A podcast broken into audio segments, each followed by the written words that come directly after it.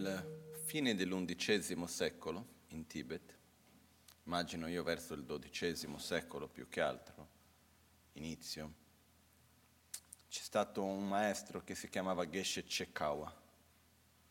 Geshe Chekawa è stato molto importante quando lui è chi ha messo per scritto per la prima volta formalmente il, eh, il percorso chiamato Logion dell'addestramento mentale, no? ossia il percorso per addestrare se stessi in compassione, altruismo e saggezza, in poche parole. No? Però ehm, in uno dei suoi testi c'è questo verso che ho letto una volta che a me mi è rimasto impresso, in cui lui diceva, la mente è piena di difetti, però ha una grande qualità ciò che tu insegni, la mente segue. E io riconosco che ci sono due modalità per vivere la nostra vita. E probabilmente noi passiamo da una modalità all'altra, difficilmente saremo 100% uno, 100% l'altra.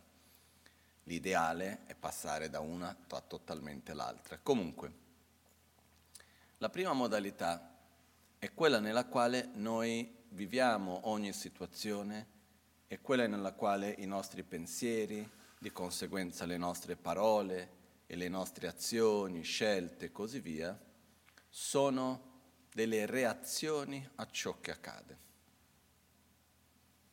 Ossia, noi viviamo come se noi fossimo un, eh, una vittima in parte ma noi viviamo il mondo come le cose sono così, io sono qui, io vivo le situazioni, non c'entro niente con le situazioni vere e proprie, io sono più o meno un, una vittima, non so se necessariamente la parola giusta, però si capisce, io sono come una vittima di quello che accade e semplicemente reagisco.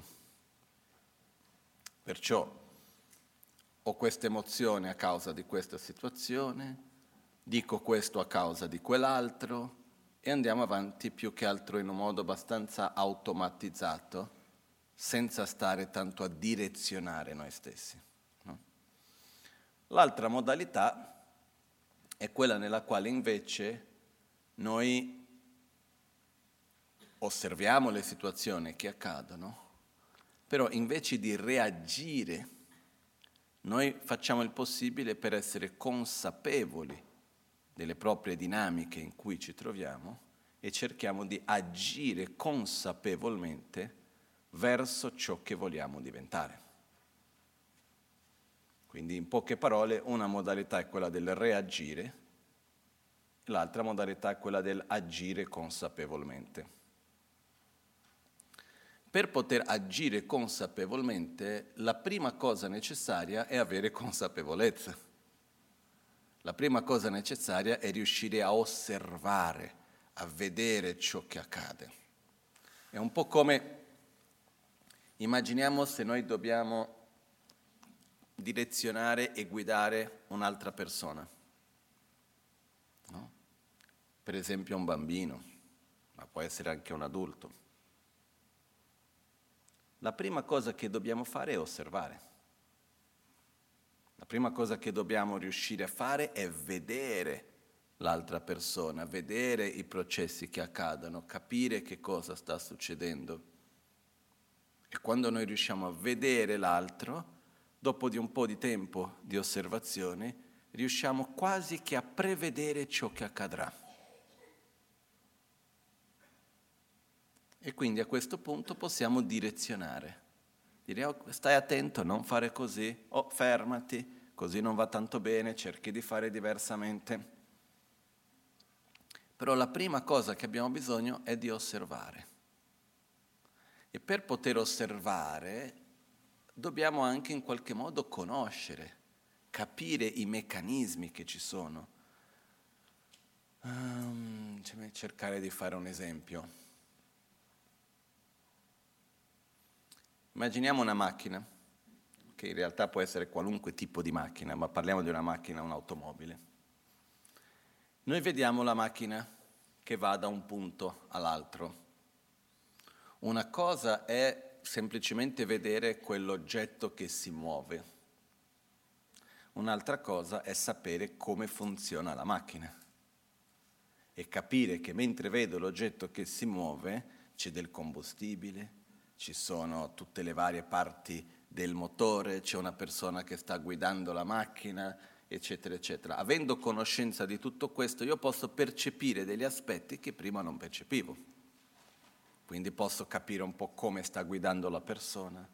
Sulla base di questo posso addirittura percepire anche l'umore di chi sta dentro la macchina. Sono tante cose che si possono vedere. Più io capisco come funziona, più riesco a entrare a fondo nell'osservare i vari dettagli che ci sono. No?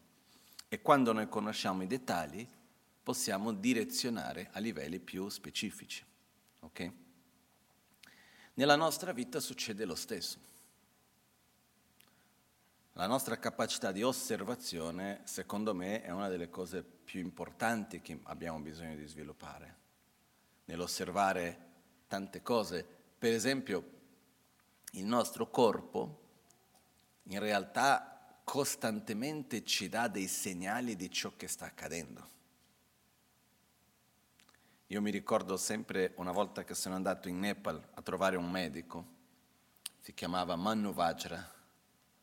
E il Manu Vajra era all'epoca il medico del re del Nepal, un medico ayurveda. E al di là di essere un medico molto molto bravo, stile tradizionale, antico, nepalese, lui visitava in un posto piccolissimo, anche se gli avevano offerto un posto molto più grande, bello, lui non ha mai voluto cambiare. E dove lui visitava c'era la sua sedia, a fianco dove si sedeva il paziente e un lettino se serviva, aveva una tenda che apriva e chiudeva e a neanche due metri di distanza c'era una panchina lunga dove la gente si sedeva per aspettare. Livello privacy zero praticamente. E una volta ero andato lì da lui e c'era una persona e ho fatto la visita, c'era qualcuno che aveva accompagnato lui guarda l'altra persona dopo e dice, e tu? E dice, no, no, ma io non sono venuto solo per accompagnare, però tu non hai questo, quello, quello, quello sintomo, non senti questo, questo, così, perché di qua le ha fatto una fotografia perfetta. E la persona rimase, sì, effettivamente sì. Eh, quindi vieni, sediti. È perché c'è questo di qua, quello di là. E uno dice, ma come? È chiaro veggente. E lui disse, no, io ho visto che mentre camminavi, camminavi così, vedi la tua faccia, c'è questo, di qua mentre parlavi ho visto la lingua, e ha fatto la fotografia di come stava. No? Il nostro corpo, nostra, nel nostro viso, manifesta tantissime cose che noi di solito non riusciamo a essere consapevoli perché non siamo capaci di osservare, non conosciamo abbastanza i meccanismi quello che manifesta. No? Anche i nostri sentimenti e le nostre emozioni vengono manifestati nel nostro corpo, se noi sapessimo leggerli bene. Ok? Um, comunque, il punto che voglio arrivare è che noi abbiamo bisogno di sviluppare sempre di più una capacità di autocoscienza del corpo, della parola e della mente. E questa in ultima analisi, in ultima analisi non lo so se ultima analisi, comunque questa è una delle ragioni per la quale si va a studiare la mente. Ok? Questo non toglie l'importanza di studiare il corpo, questo non toglie l'importanza di capire la parola, di osservare, conoscere, perché come abbiamo detto all'inizio, corpo e mente sono direttamente connessi. Okay? E questo mi ha fatto venire in mente una cosa, e la dico perché se no rimane appiccicata qua dietro e, e poi dopo occupa uno spazio. Um, un po' di tempo fa ho visto un filmato di una signora, una ragazza, spagnola che, che ha vissuto in Italia, eh, che fa un, eh, un'attività che ha sviluppato insieme con la fotografia, molto molto bella, di autoritratto. E la cosa interessante che faceva vedere è che è una persona che ha vissuto nella sua vita momenti di grande difficoltà di vari generi, senza dover entrare adesso nei dettagli, però qualcuno che ha veramente fatto molta, molta fatica e è riuscito a venire fuori, okay? uh, da dipendenze di droghe pesanti e tante altre cose. E una delle cose che ha fatto ha utilizzato la fotografia facendo degli autoritratti. E la cosa che mi ha colpito di più è che lei faceva vedere che quando se noi facciamo la foto della faccia di una persona e poi dopo andiamo a prendere e vedere metà della faccia solamente e vediamo le due metà, i due lati della faccia sono molto diversi. E ogni lato della faccia fa vedere un aspetto diverso delle nostre emozioni, della nostra persona. Il percorso che lei fa è quello di aiutarci a conoscere meglio e riconoscere le nostre emozioni, aspetti del nostro essere, vedendo la nostra propria immagine. Okay? E quindi questo mi sono ricordato perché se noi sappiamo osservare, ci sono tante cose che passano in un modo, come posso dire, mm, sconosciuto non è la parola giusta, passano in modo inosservato e se noi riuscissimo a portarlo alla conoscenza, alla consapevolezza, ci aiutano a dare meglio una direzione a noi stessi. Ok? E adesso mi permetto di aprire e chiudere parentesi, di fare un momento di pausa pubblicitaria, perché io sono molto contento che siamo riusciti a invitare questa signora qui ad Albagnano che dovrebbe venire l'ultimo weekend di gennaio, no? 28-29, Gabriela che cura il programma lì che mi ricorda la data. Non è stata fatta una richiesta di pubblicità, in realtà ho connesso una cosa con l'altra. No, però mi sembra una cosa bella, uno perché lei fa un, una cosa che mi è sembrato mo- è molto connessa con quello che nel buddismo noi abbiamo della corretta visione della realtà del valore che noi attribuiamo a noi stessi, della propria identità, eccetera, utilizzando la fotografia nell'arte. E, ed è qualcosa che secondo me noi qui al centro, avere delle attività, delle persone che fanno vedere le stesse cose tramite una prospettiva diversa, aiuta anche a noi. Okay? Quindi è un'opportunità speciale e se noi riusciamo a esserci presenti, secondo me è una bella cosa, perché eh, gli insegnamenti sono molto importanti, le varie pratiche che abbiamo anche, però quando noi vediamo qualcuno che dice le stesse cose, se non simili, tramite una prospettiva diversa, ci aiutano, ci fanno anche capire cose che di solito non abbiamo capito bene della parte degli insegnamenti stessi, eccetera. No? E quando si era pensato di invitare questa signora, si chiama Cristina Nunes, io prima sono andato a vedere e sono rimasto molto colpito, devo dire, positivamente dell'approccio che hai di questo aspetto, no? per aiutare noi stessi a vedere meglio chi siamo in qualche modo, tramite la lettura della nostra faccia, perché io non so quanto spesso noi abbiamo la capacità di guardarci e osservare noi stessi cercando di vedere quali sono i segnali che stiamo mandando nella nostra propria espressione. E quando noi riusciamo a vedere, possiamo a questo punto direzionare. Okay? Quindi questa autoconsapevolezza, perché anche il nostro corpo costantemente ci manda dei segnali, ci manda dei segnali di come stiamo fisicamente, delle nostre emozioni, no? Io mi ricordo una volta, più di una volta invece, che qualcuno eh, era andato dalla Magancen a chiedere una benedizione, qualcosa dicendo che aveva un forte mal di testa o qualche altro dolore, in questo caso che mi ricordo chiaramente era col mal di testa, e diceva Rinpoche perché io ogni volta che mi arrabbio poi mi viene questo mal di testa fortissimo, no? E Rinpoche diceva, vedi, il tuo corpo è il tuo miglior maestro, ti fa vedere che non ti puoi più arrabbiare, no? Però se noi sappiamo osservare, il corpo ci dice tanto di quello che sta accadendo anche dentro di noi. Ed è importante per noi poterlo osservare per poter a sua volta ridirezionare.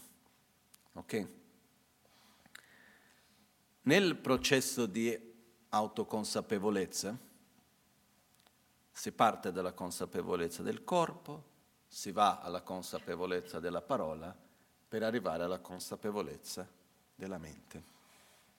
Nella consapevolezza della mente più noi conosciamo i meccanismi della nostra mente, meglio riusciamo ad osservarla. Come abbiamo detto ieri, la nostra mente è un flusso di pensieri, è un flusso di sensazioni, è un flusso di oggetti di pe- che vengono percepiti e noi abbiamo i nostri sei sensi. E, ehm, questo flusso è costante, non, non, esiste un inizio e una fine. No? Addirittura esiste una delle materie che si studiano, ci sono cinque principali materie di filosofia buddista. Una di queste sarebbe la parte della dialettica, la logica, in tibetano si dice Tsema Namdrel. E all'interno di questo c'è una parte dove ci sono le le ragioni logiche su come, giust- come provare la reincarnazione. E quando si parla della reincarnazione, uno dei modi per vedere la reincarnazione è vedere il flusso della mente che non ha un inizio, il flusso dei pensieri. Quindi se uno torna indietro, torna indietro, torna indietro, torna indietro, non riesce ad arrivare a un primo pensiero.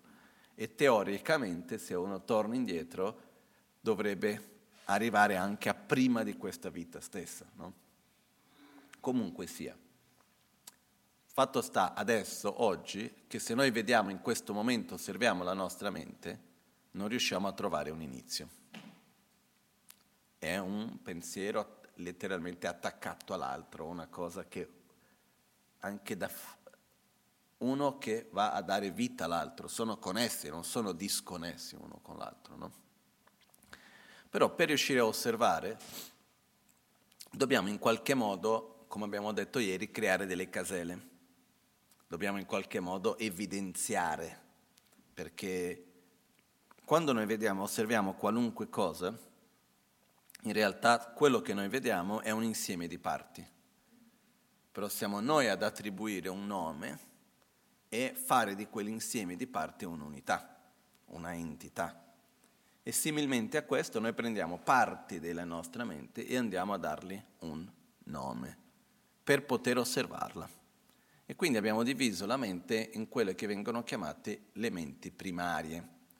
In tibetano tsosse mente principali, ok? E abbiamo visto che ci sono quelli che hanno una cognizione valida, quelli che hanno una cognizione non valida. La differenza fra valido e non valido è è valido ciò che percepisce un oggetto in un modo coerente, ossia che l'oggetto sia capace di sostenere le caratteristiche e le funzioni attribuite. È una percezione non valida quando noi attribuiamo un significato a un oggetto che a sua volta non ha la capacità di sostenere quelle caratteristiche e quelle funzioni attribuite. Ok? Ogni pensiero a sua volta è composto da diverse caratteristiche, di cui che vengono chiamati quindi fattori mentali. Questi fattori mentali ci sono i cinque fattori mentali principali, detti anche onnipresenti, onnipresenti nel senso che ci sono sempre. Uh, non è che ogni tanto ci sono, poi non ci sono, con una mente c'è, con un'altra non c'è questi cinque ci sono sempre. Gli altri, tutti gli altri fattori mentali possono esserci o non. Non è detto che ci debbano essere tutti, ok? Però questi cinque ci sono sempre, quindi rivediamo velocemente. I cinque fattori mentali abbiamo sensazione, discernimento,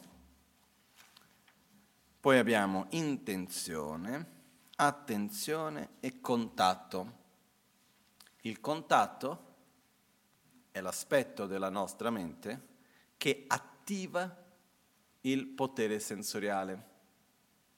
Quindi, quando noi percepiamo qualunque cosa, qualunque pensiero, qualunque stato della nostra mente, ha un insieme di tre cose.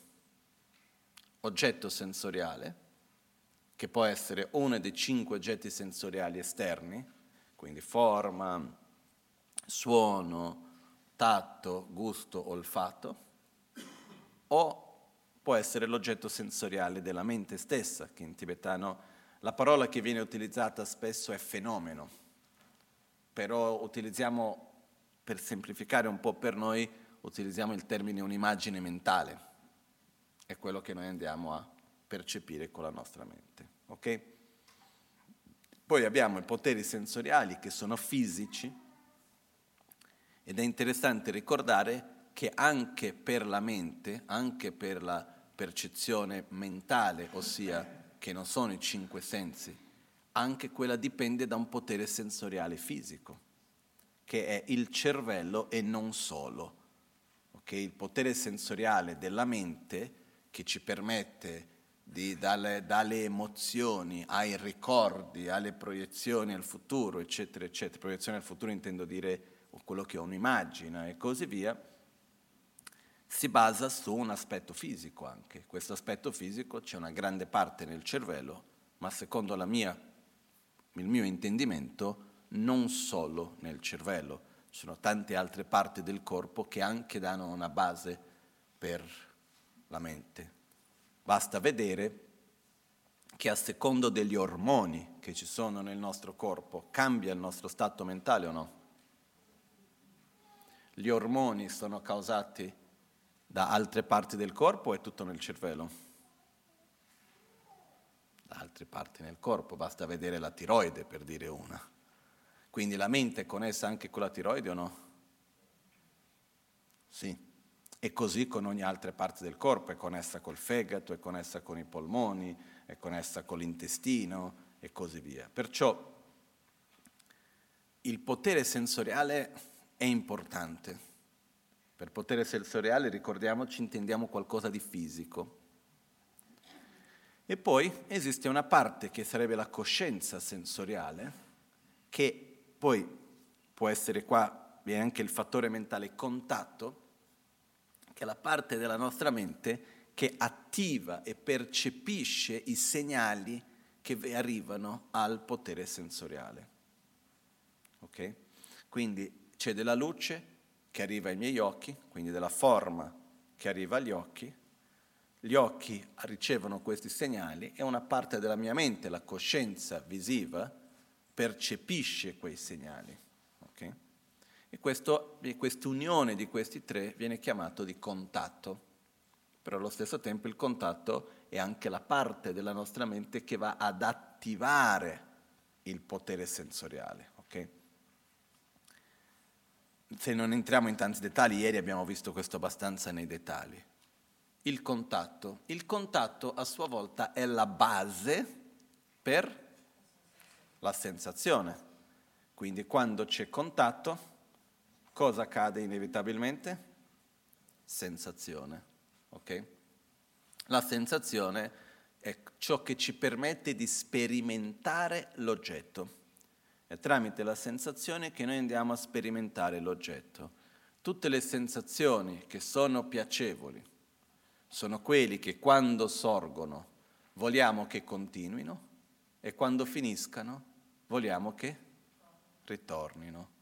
Questa sarebbe la sensazione piacevole. Le sensazioni non piacevoli, sgradevoli, di sofferenza, chiamiamo come vogliamo, sono tutte le sensazioni che abbiamo che quando ci sono vogliamo che finiscano al più presto e che quando finiscono vogliamo che non ritornino.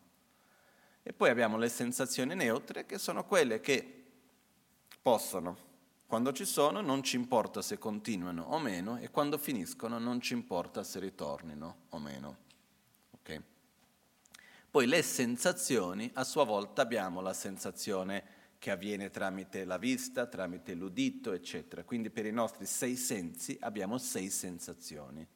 Moltiplicate per piacevole, spiacevole, neutre, abbiamo un totale di 18 tipi diversi di sensazioni. La sensazione inoltre è anche lì dove noi sperimentiamo il risultato delle nostre azioni. In altre parole, dove si sperimenta la maturazione del karma è nella sensazione. Se noi vediamo questo anche con una prospettiva leggermente diversa, è il fatto che quando noi viviamo una situazione, entriamo in contatto con un oggetto, il contatto vero e proprio, da, dove, da che cosa avviene quel contatto? Qualcosa che è avvenuto dal nulla? O invece è il risultato di una complessa interazione di azioni, scelte intere che abbiamo fatto che ci ha portato a essere in contatto con quell'oggetto. Perché il contatto, ricordiamoci, non riguarda solamente l'oggetto, ma riguarda anche il potere sensoriale e la coscienza sensoriale.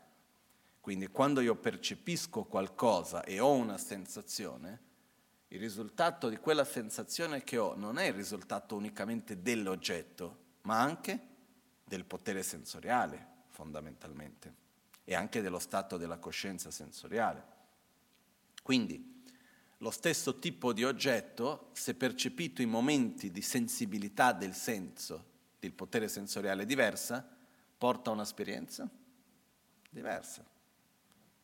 Perciò quando c'è il contatto, che a sua volta è la base per la sensazione, è il risultato di una complessità enorme di cose che sono avvenute, non è una cosa così indipendente dal resto. E quindi chiaramente anche da questo punto di vista si può dire senza nessun dubbio che il contatto è il risultato delle, delle interazioni, delle scelte, ossia del karma. È dove noi sperimentiamo la maturazione del nostro karma, delle nostre azioni, delle nostre interazioni. Sperimentiamo la, il maturare delle nostre interazioni nelle nostre sensazioni. Abbiamo anche detto ieri che le sensazioni a sua volta hanno una funzione, e questo aggiungo prima di spiegare che questo non è un qualcosa che nelle spiegazioni dei testi buddisti io non ho mai visto, è una mia un, una mia riflessione, però secondo me è importante, almeno per me, che le sensazioni piacevoli e spiacevoli in particolare hanno una funzione importante di sopravvivenza. Perché se noi non avessimo queste due sensazioni non saremmo qui come specie. Moriremo molto velocemente. Perciò quello che ci permette mangiare è il fatto che la fame sia spiacevole e che il mangiare sia piacevole. Quando ho fame mangio mi sento bene, perché se quando ho fame mangio mi sento male non cercherei il cibo. E se la fame fosse piacevole non cercherei il cibo. Ok? E così via possiamo andare avanti per miliardi di esempi che ci sono. Quindi una delle cose importanti che voglio solo ribadire ancora è che le sensazioni hanno una funzione. Quindi noi non dobbiamo semplicemente cercare nella nostra vita di sostenere e aumentare la sensazione piacevole e eliminare le sensazioni spiacevoli, ma sì capire e conoscere qual è il messaggio che c'è dietro di loro.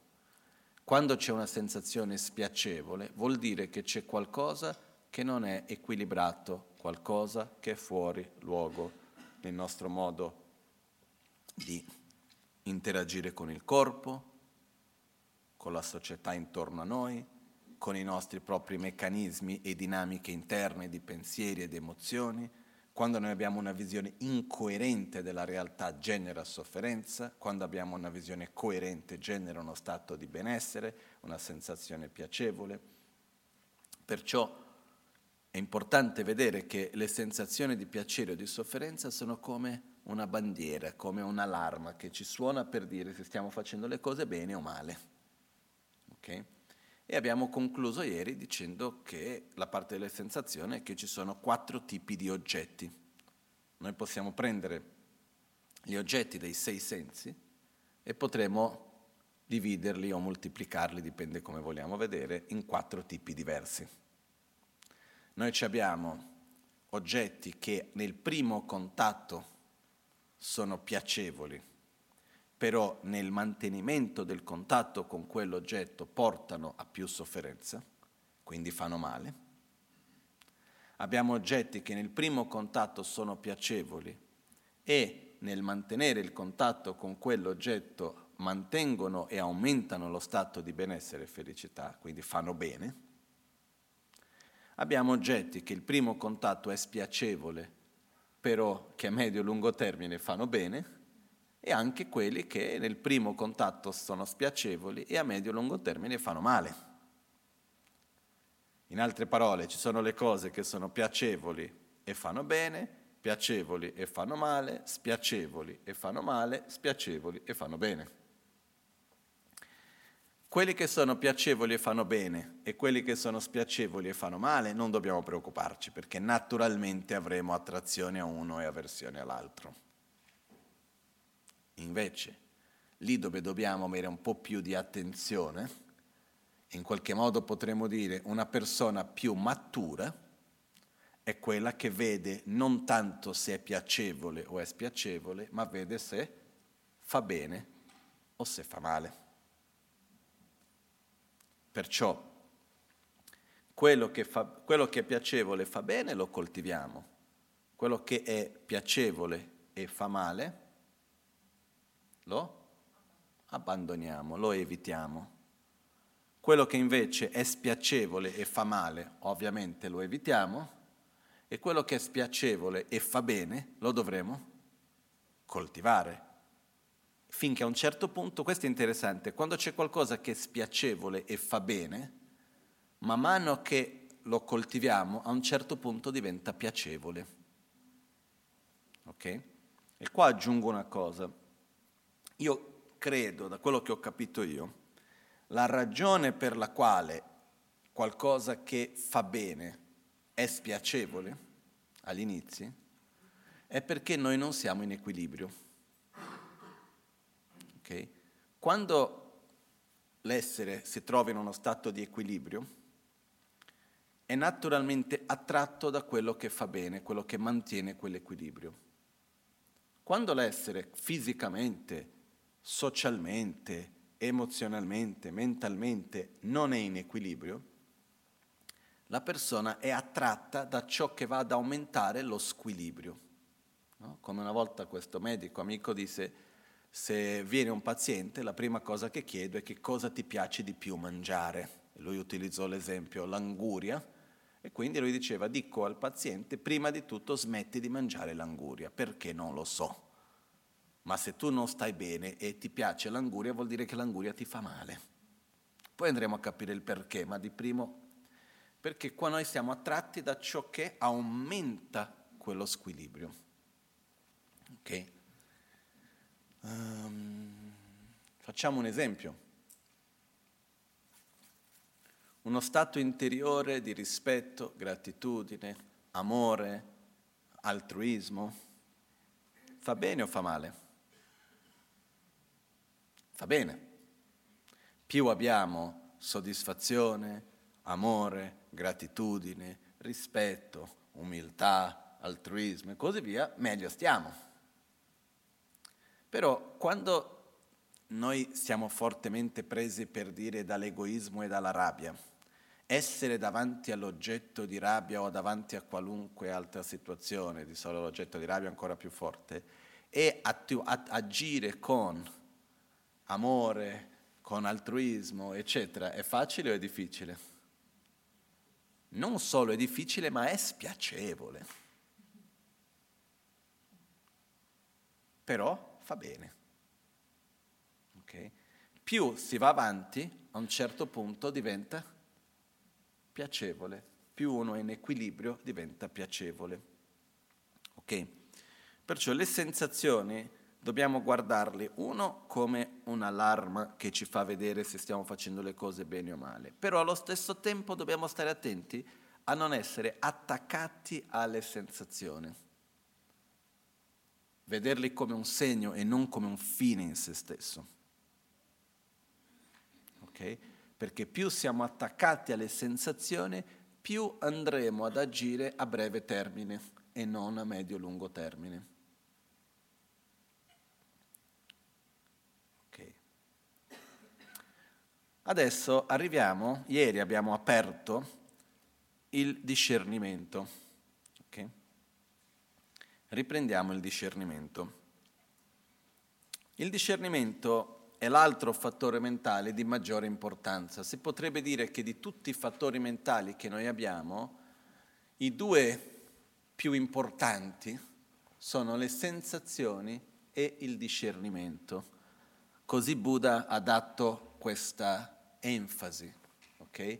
Quando Buddha descrisse l'essere, disse che l'essere è fatto di forma, ossia corpo, è fatto di sensazioni, di discernimento, di fattori composizionali che sono tutti gli altri fattori mentali e di coscienza che sono le menti primarie. Perciò di tutti i fattori mentali, quelli a cui viene data la maggiore importanza sono le sensazioni e il discernimento. Una delle ragioni di questo è che gran parte dei nostri conflitti, ossia anche della nostra sofferenza, nasce, nascono dal nostro attaccamento alle sensazioni e al discernimento. Il discernimento a sua volta è la parte della nostra mente che osserva l'oggetto Ricordiamoci, c'è sempre il contatto, quindi c'è il contatto. Dal momento in cui c'è il contatto, arrivano dei segnali alla nostra mente e noi andiamo a ricercare al nostro interno, in tutte le nostre esperienze precedenti e nei nostri concetti accumulati una sorta di banca dati interne, e vedere che cosa si assomiglia a quello che ci abbiamo davanti prendiamo uno di questi e attribuiamo a quell'oggetto che è davanti a noi. E quando noi andiamo ad attribuire quel nome, questo viene chiamato discernimento. Noi scegliamo delle caratteristiche specifiche e generali, ossia prendiamo delle caratteristiche specifiche, li mettiamo insieme, in un modo li generalizziamo e diciamo questo è una sedia. Ok? questo è un atto di amore, questo è un atto di odio. Possiamo, abbiamo mille modi diversi di percepire le cose, no? Quindi la definizione qua di Asanga dice, quali sono le caratteristiche che definiscono il discernimento? Il discernimento è il fattore mentale che ha la funzione di conoscere attraverso la raccolta di aspetti specifici e generali di un dato oggetto attraverso il vedere, l'ascoltare, il differenziare e il conoscere, al fine di etichettare tale oggetto. Quando qua si fa, fa riferimento attraverso il vedere, l'ascoltare, il differenziare e il conoscere, chawarzimba kangi, jitar kangi, jitar tongwadang, töbadang, chedra chebadang, nambra shebe tön namla, tanya dokbaos, uno è che noi utilizziamo le informazioni già acquisite tramite quello che abbiamo sentito, quello che abbiamo visto, quello che noi stessi abbiamo analizzato dentro di noi e quelle che sono state le percezioni in generale dei nostri vari sensi, inclusi anche le nostre emozioni, sensazioni, eccetera, già vissute. Okay? Uh, le immagini mentali che noi utilizziamo per attribuire a un oggetto vengono divise in due tipologie. Le immagini mentali vengono chiamate in tibetano di Tunchi e Jachi. Sarebbero le immagini mentali generali e le immagini mentali speci- specifiche dal suono. Un esempio è che se io vi racconto una cosa, la prima volta che ho fatto questo esempio mi era venuta una cosa in mente, Uh, comunque, qualunque sia, immaginiamo.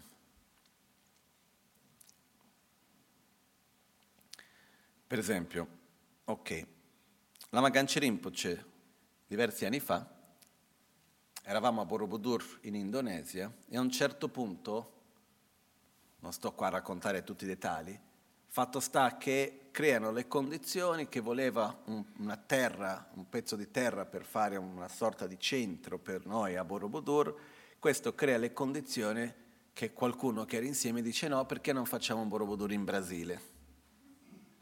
Questo porta ok va bene e si comincia a costruire questo Borobudur in Brasile. Quindi immaginiamo in un posto nello stato di Minas Gerais dove intorno è tutta, tutto, non c'è neanche quasi nessuna costruzione, un posto molto bello, c'è una sorta di collina un po' più alta con una vista a 360 gradi, dove ci sono un po' di piantagioni, un, tanti alberi.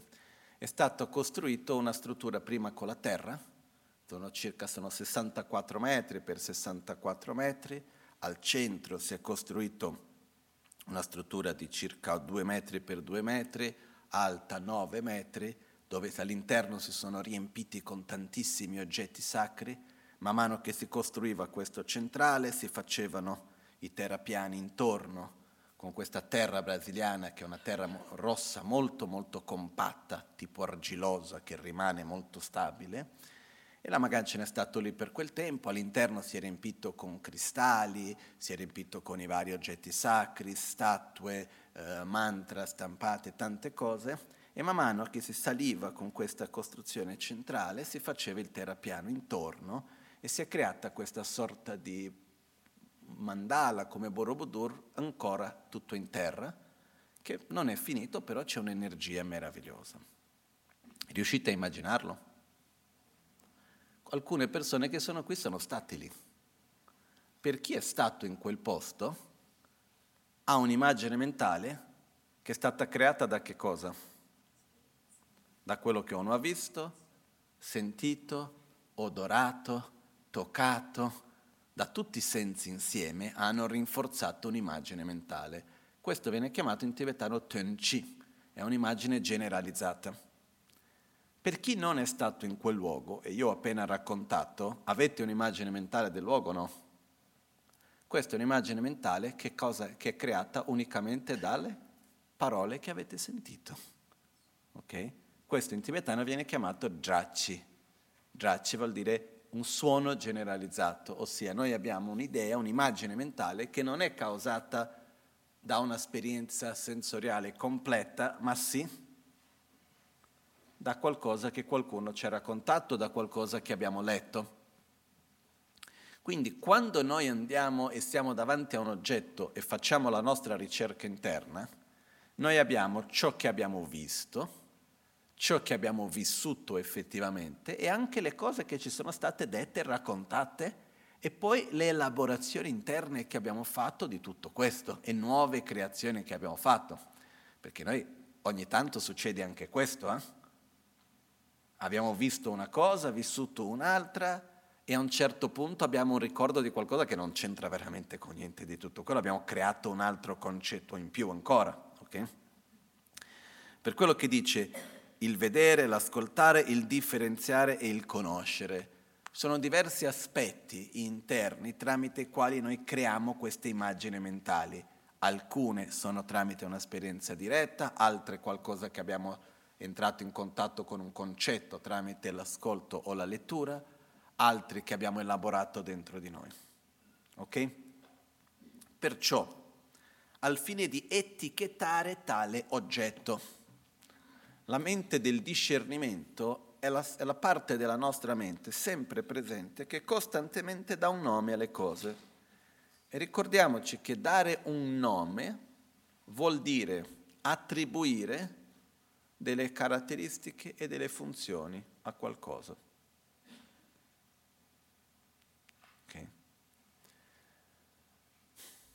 Una volta parlavo con un critico d'arte e ho chiesto che cosa fa di qualcosa che sia arte. E la risposta che mi ha dato è arte è ciò che tu chiami di arte. Quindi anche la banana con lo scotch messa sul muro. Non lo so chi di voi ha visto all'epoca i giornali l'anno scorso, mi sa, la Biennale di Venezia, che c'era quest'opera d'arte venduta a circa più di 100.000 euro, che era una banana messa con uno scotch sul muro e comprando quella opera d'arte uno aveva anche il diritto di mangiare la banana. Uh, poi, la, guarda, è uno, dei, è uno degli esempi moderni che i fenomeni sono vuoti di esistenza intrinseca, no? Però quello che accade che cos'è? Quando noi ci troviamo davanti a un oggetto, noi inevitabilmente ci relazioniamo con ogni cosa tramite i valori che noi andiamo ad attribuire. E c'è questa parte della nostra mente che sta sempre lì osservando, riflettendo, ossia ricercando e attribuendo nomi. Okay? E qui c'è un punto che voglio approfittare velocemente. Quando noi siamo piccoli, okay, o quando noi siamo in un contesto che è nuovo per noi, noi siamo aperti a conoscere. Noi siamo aperti a osservare, a cercare di acquisire informazione, siamo attenti a vedere i dettagli delle cose prima di andare ad attribuire un nome definitivo. Il primo discernimento è non lo so. Ah ok, vedo le forme, vedo i colori, vedo delle cose e vado a cercare di dare un nome a quella cosa lì. Quali sono le funzioni, quali sono le caratteristiche, è una novità. Quindi entriamo nel processo di conoscere.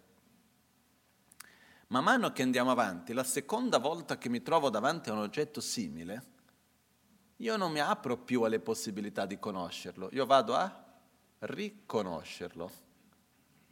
E man mano che passano gli anni nella nostra vita, noi, noi raramente conosciamo qualcosa. Noi siamo sempre nel processo del riconoscere.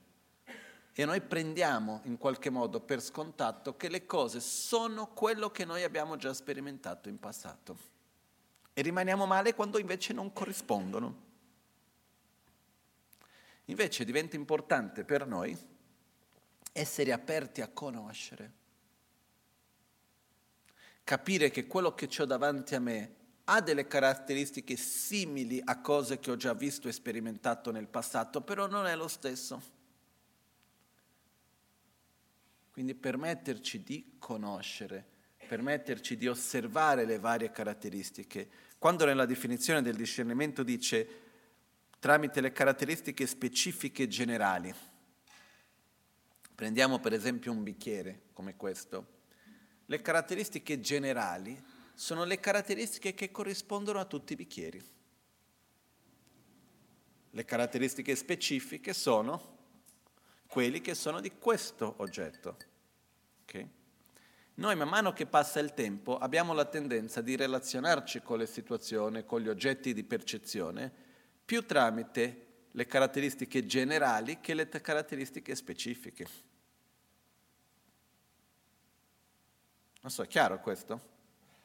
E quindi qua l'importanza di osservare il nostro discernimento, di capire sto attribuendo questo valore, però ho generalizzato ho, ho, preso in considerazione anche le caratteristiche specifiche. Ogni tanto è importante per noi fermare, ritornare, riguardare, cercare di vedere altre prospettive dello stesso oggetto, permetterci di conoscerlo. Okay? Io per esempio ho avuto diverse volte un tipo di esperienza che mi ha, mi ha fatto riflettere tanto riguardando il suono. Una persona mi parla, no? Una volta, per esempio, mi trovai negli Stati Uniti insieme con Kuten Lama, che poi è venuto qua poco tempo fa.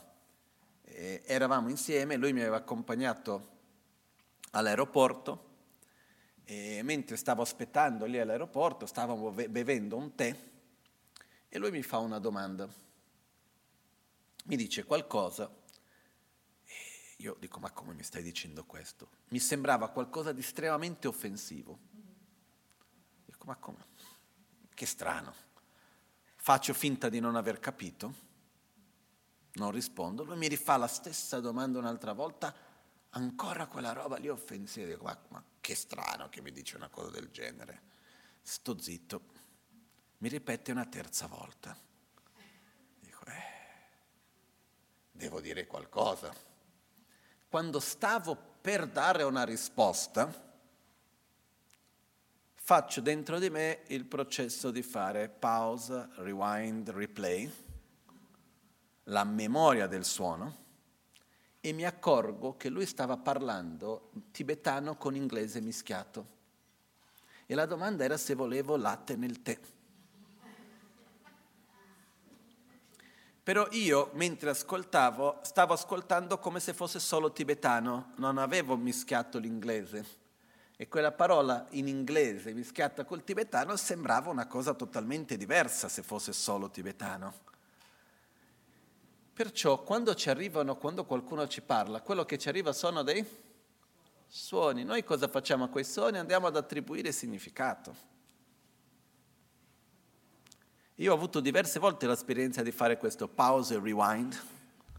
Torna indietro, risenti un'altra volta cosa è stato detto, ma è stato proprio così, non è stato questo. Ed è molto importante questo, perché ci permette di percepire che le cose non sono che si, non sono così ovvie come appaiono. Perciò nel discernimento cercare di non rimanere solo sul generale, ma di andare sullo specifico, di cercare di ascoltare meglio, di vedere che ci sono delle cose che sono diverse di quelle che sono le esperienze precedenti. ok? E la cosa interessante del discernimento è che tramite il discernimento che noi costruiamo gran parte della realtà in cui viviamo. Mentre è nella sensazione che noi sperimentiamo la realtà, è nel discernimento che noi costruiamo la nostra visione di mondo, che costruiamo il nostro paradigma. Ok? Perché se io attribuisco un valore o se attribuisco un altro, la mia realtà cambia.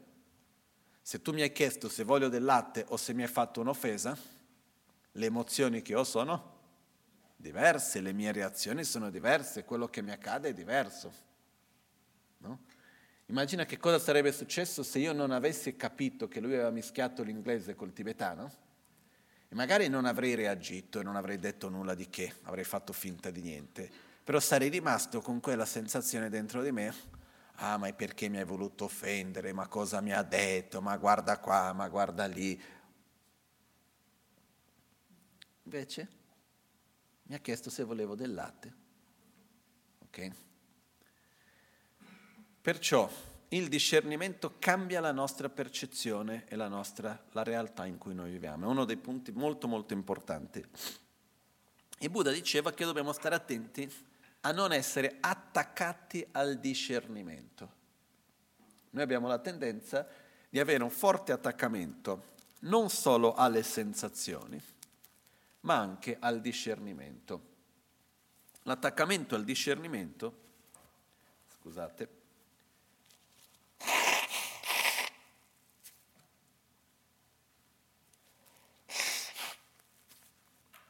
l'attaccamento al discernimento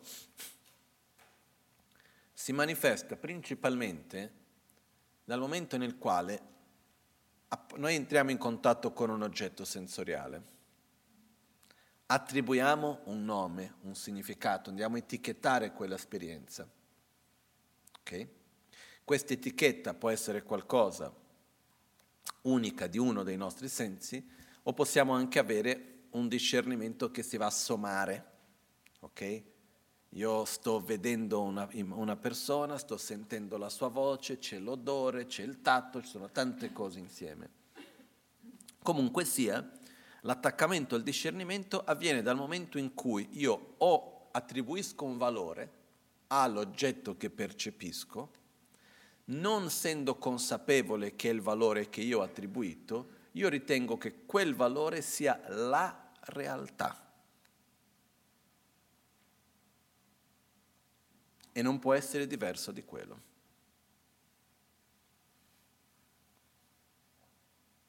Quindi noi non siamo aperti a punti di vista diversi, non siamo aperti ad altre possibilità, perché quello che io vedo non è il valore che io attribuisco, è la realtà.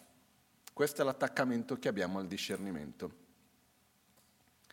E tanti conflitti, tante sofferenze nascono da questo. Ok?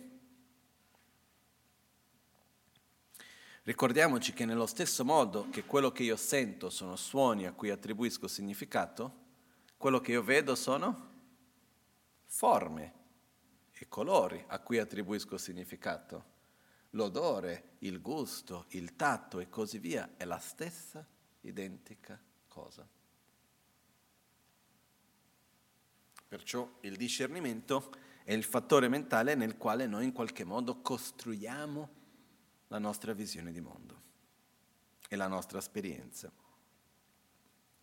Quando noi abbiamo un discernimento, ok? L'esempio di prima che ho dato, ero lì, un amico mi dice una cosa, se volevo del latte nel tè, io lo capisco come un, un insulto. Quando io attribuisco quel valore e lo, e lo vedo come un insulto, l'oggetto,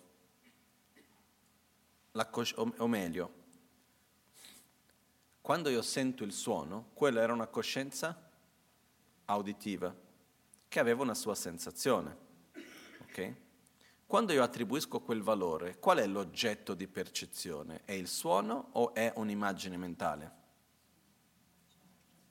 è un'immagine mentale, quindi è una sensazione non più uditiva, ma una sensazione mentale.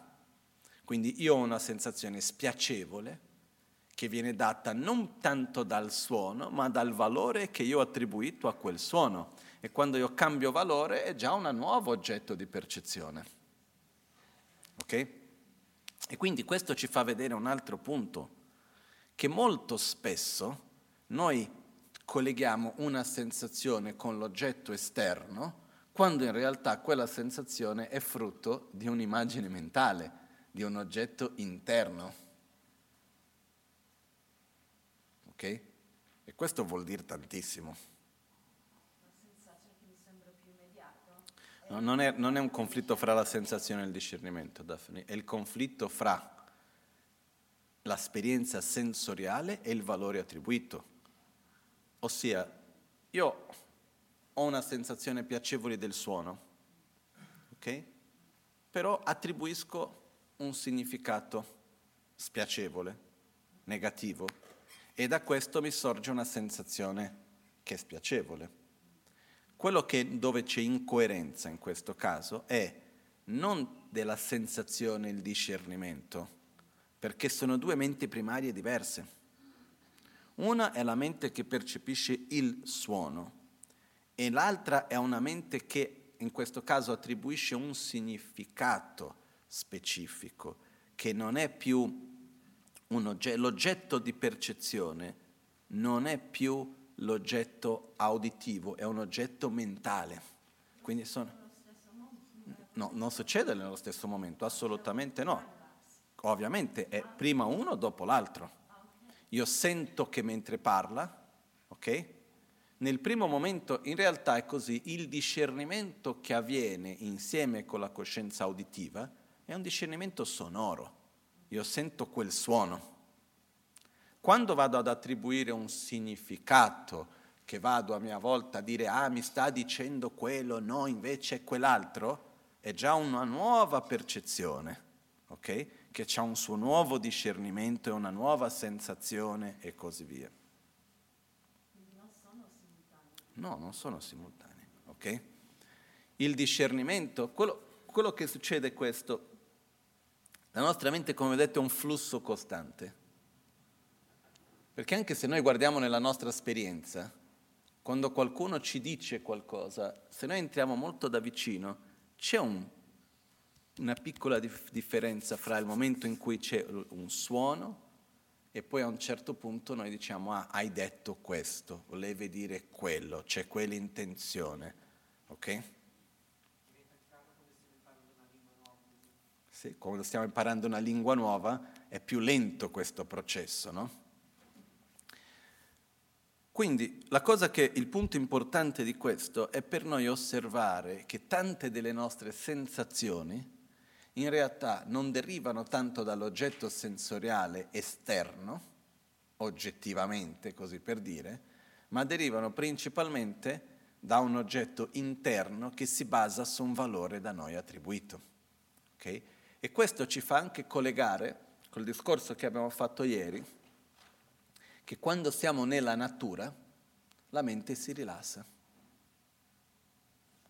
Perché quando siamo nel bosco, nella montagna, nel mare, in luoghi dove non abbiamo riferenze, non abbiamo oggetti che vanno a collegare su nomi da attribuire, abbiamo meno cose, quindi abbiamo meno collegamenti con esperienze passate, meno collegamenti con i nostri traumi, meno collegamenti con tutti i valori da attribuire, la mente un po' si rilassa e si permette di più di sperimentare più i sensi esterni e non tanto stare lì a elaborare mille cose diverse. Questo rilassa la mente. Ok? Andiamo al prossimo.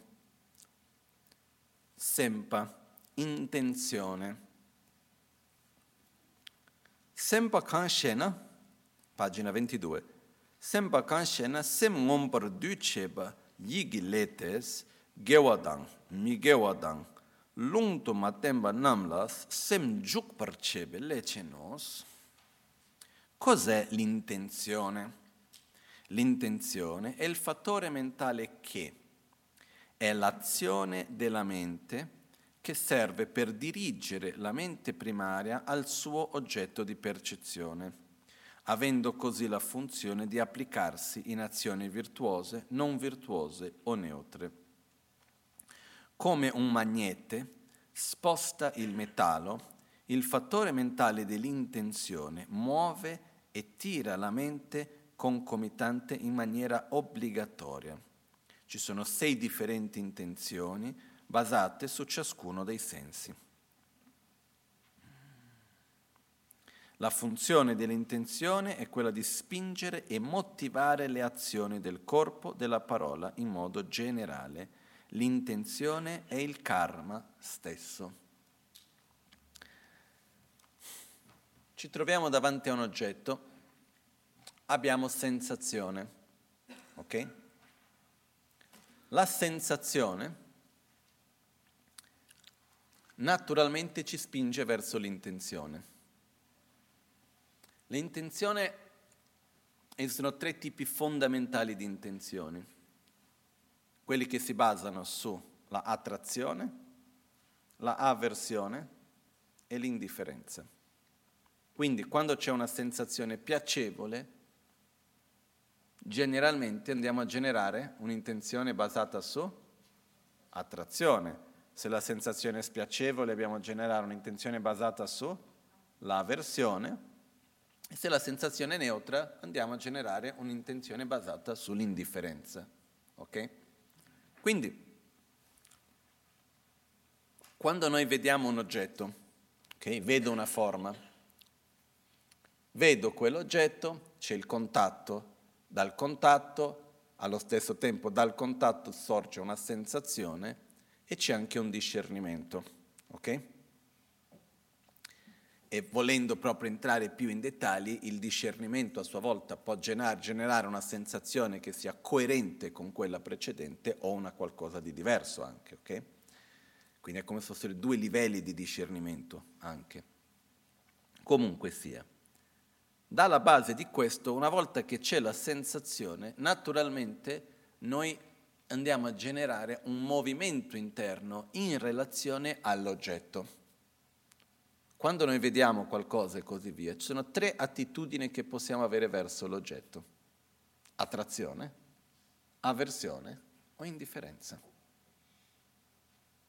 Questa è la base con la quale noi ci relazioniamo con ogni oggetto di percezione, anche quelli mentali. Noi sentiamo un suono che ci piace,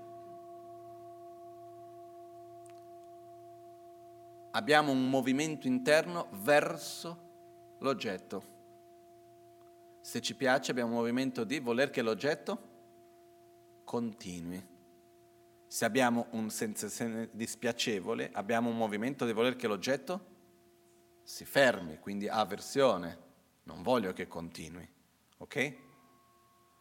Perciò l'intenzione è la base della nostra motivazione, ciò che si trova alla base delle nostre azioni, più che altro. È il fattore mentale che ci direziona verso l'oggetto.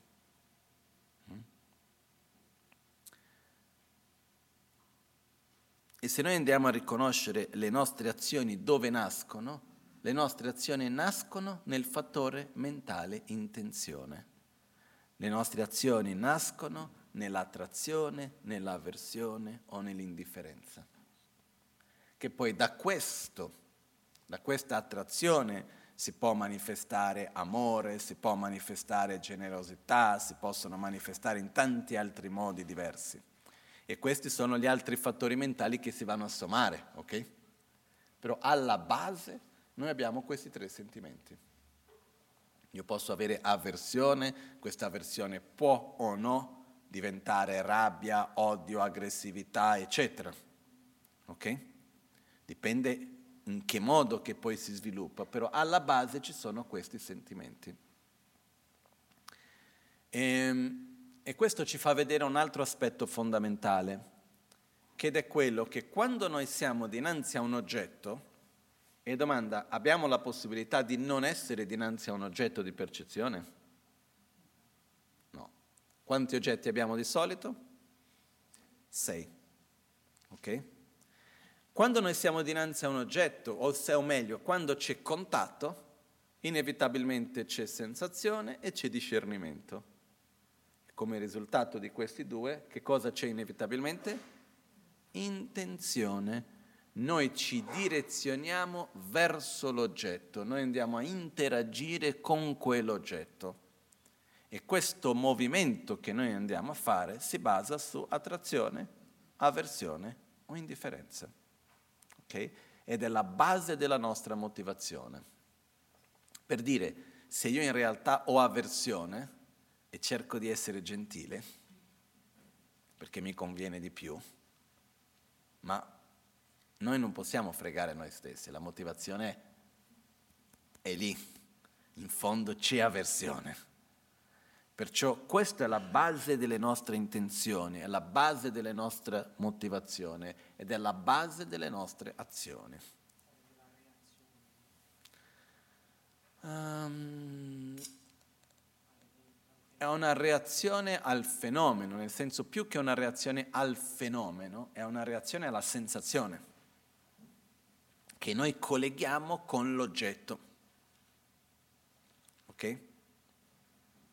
E questo è lì dove si va a generare tutto, tu, tutte le nostre scelte, si partono da quello. Poi noi possiamo a un altro livello avere una sensazione di avversione e direzionarla in un modo piuttosto che in un altro, avere una sensazione di attrazione e direzionarla in un modo piuttosto che in un altro, come la vado a manifestare nella parola, come la vado a manifestare nelle azioni fisiche e anche come la vado a elaborare mentalmente, è un altro discorso. Però alla base c'è questa intenzione, ci sono questi tre sentimenti che sono presenti il karma, quando si dice che l'intenzione è il karma stesso, okay, è semplicemente il fatto che la nostra azione nasce in quel sentimento, in quello stato sottile di attrazione, avversione e indifferenza. È lì dove nasce la nostra azione, è dove comincia l'azione. È proprio quel primo impulso dell'azione che viene detto il karma. Per modificare, ok? quello che va a dipendere principalmente è ovviamente a seconda delle esperienze che vado a vivere, a seconda degli oggetti che entro in contatto, a seconda del contatto stesso e della sensazione e a secondo fortemente del discernimento, io vado ad agire in un modo piuttosto che in un altro e con quello vado a cambiare le mie interazioni, quindi vado a cambiare il karma in questo senso, no? quello che succede è che l'intenzione, noi abbiamo spesso intenzioni che non sono consapevoli, ok? Che sono risultato di esperienze precedenti, eccetera. Ci sono di condizionamenti in cui siamo abituati a esserci. Con consapevolezza si può gradualmente attribuire un significato diverso, vedere in un modo diverso e cambiare il modo di interagire con quel stesso tipo di oggetto, attribuendo un significato diverso e conseguentemente avendo un'intenzione diversa. Questo sì. Ci sono le intenzioni inconsapevoli, nel senso che sono come delle reazioni che noi abbiamo, e poi è possibile generare anche un'intenzione che parte da un processo di discernimento più consapevole, quindi diventa un'intenzione consapevole, anche se l'intenzione in se stessa non è uno stato concettuale. L'intenzione non è quella cosa, ah voglio questo perché dovrei fare quello e quella è la cosa migliore e quindi ho attrazione, no, viene a livello più viscerale, viene in un modo molto più profondo. Più, più a livello tipo come un istinto, però quello che fa la differenza è in un processo di trasformazione, di allenamento, io posso cambiare la visione che ho e quindi naturalmente cambia l'intenzione. Faccio l'esempio di prima, ho sentito una cosa che non mi piaceva, la, automaticamente c'era dell'avversione a quello. Non reagisco, cerco di rivedere che cosa è stato detto, lo capisco in un modo diverso che mi ha generato attrazione. Ok? Quindi è cambiato il modo. La cosa importante è che sono riuscito a trattenermi e non gli ho detto due parole prima. Ok? Questo è quello che poi fa la differenza alla fine spesso. Ok? Perciò la cosa importante da capire qui è una, di, una, delle cose importanti è che ogni volta che siamo davanti a un oggetto, noi ci direzioniamo verso l'oggetto. Noi abbiamo questo impulso verso gli oggetti di percezione. E questo è quello che viene chiamato in poche parole il karma, l'azione. L'azione o karma, anche secondo me nella nostra lingua, più che tradurre karma come azione, si può tradurre anche come interazione. Ok? Perciò io penso, interagisco verbalmente, fisicamente o mentalmente e questi movimenti che faccio inevitabilmente porteranno delle conseguenze, dei risultati, eccetera. Però tutte le nostre azioni nascono nella mente, nascono nell'intenzione. Qua, nelle varie scuole di filosofia, questi insegnamenti si basano su una scuola che viene chiamata la scuola Sautantrika. Ok? Eh, la gran maggioranza delle scuole filosofiche buddiste seguono esattamente questo quando riguarda il karma. L'ultima scuola, che viene chiamata la scuola Madhyamika Prasangika, a sua volta ha una visione diversa. Dice esiste il karma mentale, che è il fattore mentale intenzione, però esiste anche il karma della parola e il karma dell'azione, che è la parola verbale, fisica vera e propria è l'azione f- verbale e l'azione fisica vera e propria è l'azione, il karma fisico del corpo. E l'esempio che viene dato è se io interagisco con un'altra persona fisicamente, dove ho un'intenzione, ma la mia interazione fisica porta a un risultato diverso, quell'interazione fisica diversa esiste o no? Anche se non corrispondeva con la mia intenzione. Sì, e porta dei risultati. L'esempio che ho sempre fatto è, sono al decimo piano di un palazzo, facendo la torta al cioccolato con dei bambini, il forno elettrico si rompe, comincia a uscire un fumo tossico dal forno, non voglio far male ai bambini, prendo il forno, lo butto dalla finestra. Intenzione salvare i bambini. La mia intenzione qual è? Aversione alla sofferenza dei bambini. Ok? E quindi è un'intenzione positiva che genera compassione, perché l'avversione alla sofferenza è compassione, l'attrazione alla felicità è amore. Quindi anche l'amore e la compassione partono da qua, dall'intenzione. Ok? Quindi mi trovo davanti a un oggetto che mi appare che è la sofferenza degli altri, voglio evitare la sofferenza loro, quindi ho un'avversione alla loro sofferenza, questa è compassione. Prendo il forno, lo lancio, cade sulla testa di qualcuno,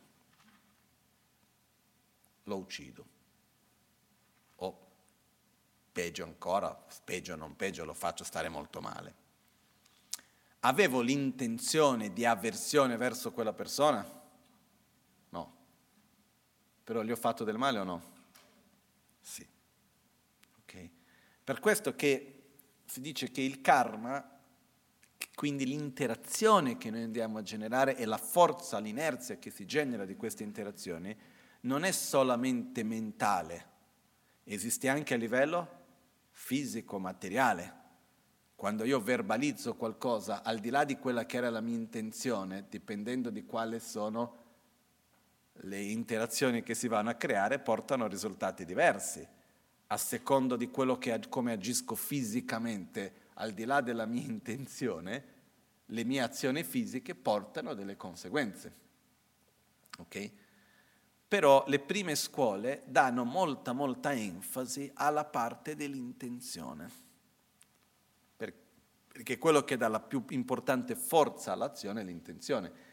Viene detto che anche da un punto di vista cosiddetto karmico, ossia della forza che quell'azione ha, se io lancio il forno con avversione verso la persona che sta passando e quindi ho la volontà di ucciderla e prendo e lancio il forno, quell'azione ha una forza.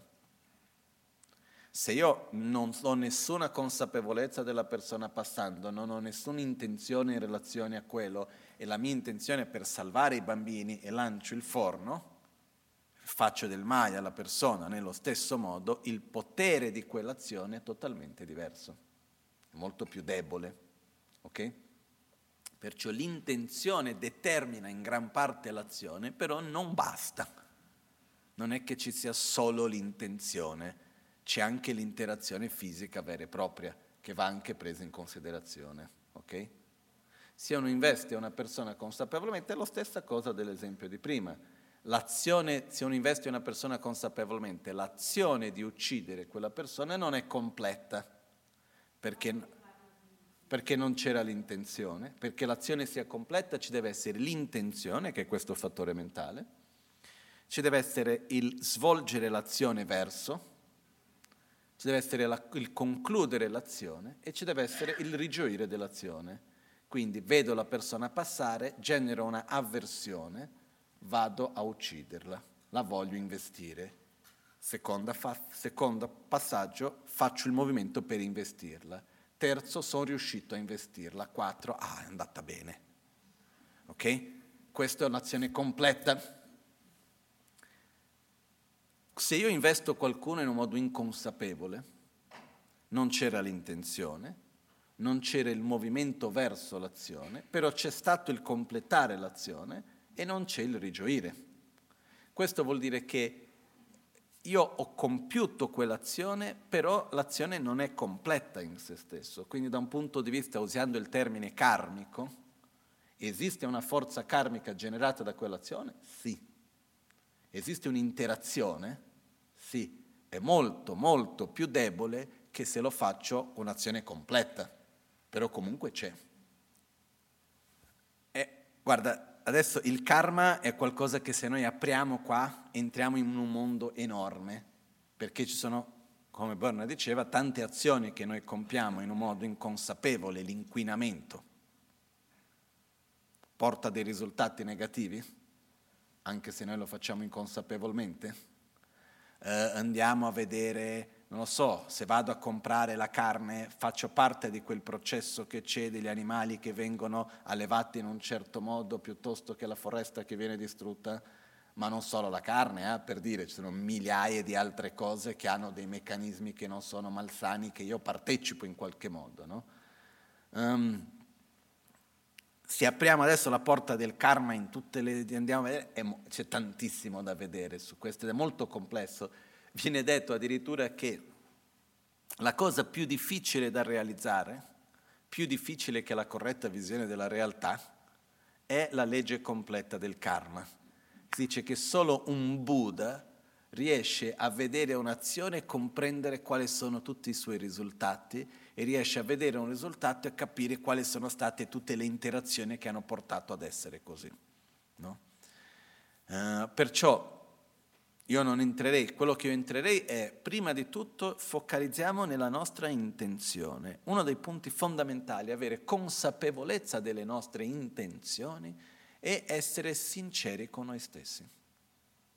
Se noi riusciamo ad avere sincerità e trasparenza di noi con noi, delle nostre intenzioni, vuol dire già tantissimo. Intenzione, ripeto, nasce da che cosa? Attrazione, avversione, indifferenza. Certe volte, per esempio, noi manifestiamo gentilezza quando gentilezza non è. Certe volte noi cerchiamo di fare in un modo quando in realtà quello che vogliamo è un altro. Ci sono tante cose che sono lì.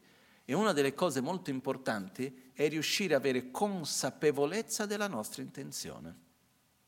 E riuscire a osservare e sentire che cosa succede lì in fondo. E certe volte, a me mi è capitato, di avere un certo tipo di intenzione, che è una, come una reazione a qualcosa, e dire no, non voglio prendere questa strada.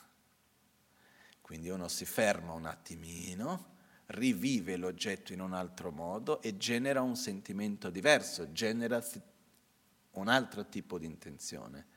Questo è possibile, ok?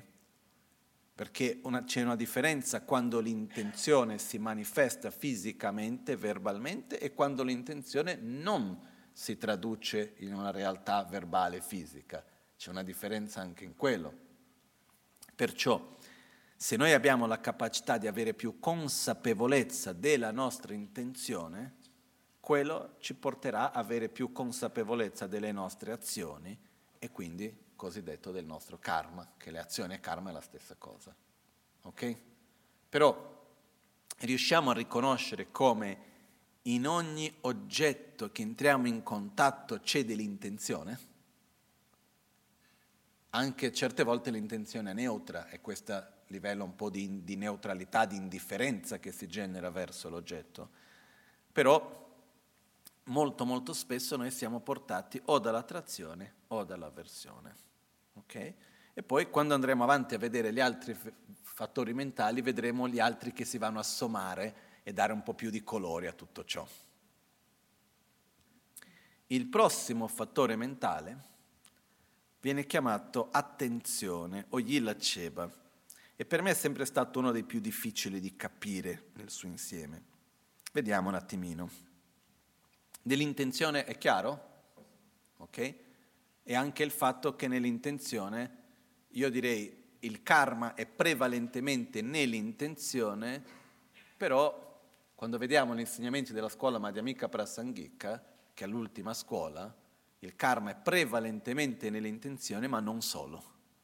Quindi avere una buona intenzione è importante, ma non basta, un po' di saggezza ci vuole sempre. Ok? Quindi questo è un aspetto che è anche importante in quello. E poi c'è una cosa che mi è venuta in mente prima, solo per dire che anche quando noi compiamo delle azioni che non sono virtuose in un modo involontario, l'esempio che è stato fatto prima di investire, no? mi è capitato una volta qua vicino, stavo con la strada e ho investito uno scoiattolo. No? E al primo momento un sentimento di dispiacere, ovviamente, no? Quello. Non avevo nessuna intenzione, nessuna volontà, involontariamente ho investito lo scoiattolo. Quello che ho fatto subito è stato di fare delle preghiere, di collegarmi con quell'essere e cercare di, no, in qualche modo essere di beneficio facendo delle preghiere, eccetera, eccetera, che mi ha generato un altro sentimento. Ho detto, quando mai avrei creato questa interdipendenza, questa interazione con quest'essere? Quindi una cosa negativa ha portato a qualcosa di positivo che non giustifica l'azione, però dipende anche cosa si va a creare da una all'altra. Okay? Um, comunque sia, il karma è estremamente complesso. No. Chiudiamo. Okay? Rimaniamo nel fatto della nostra intenzione e l'importanza di avere consapevolezza e sincerità di noi con noi stessi. Okay? perché noi possiamo illuderci di poterci illudere. Noi possiamo immaginare che ah, io posso far finta che non ho sento questo o quell'altro, quando non, nessuno può fregare se stesso veramente. Ok? E è fondamentale avere questo livello di trasparenza e sincerità con se stessi delle proprie intenzioni.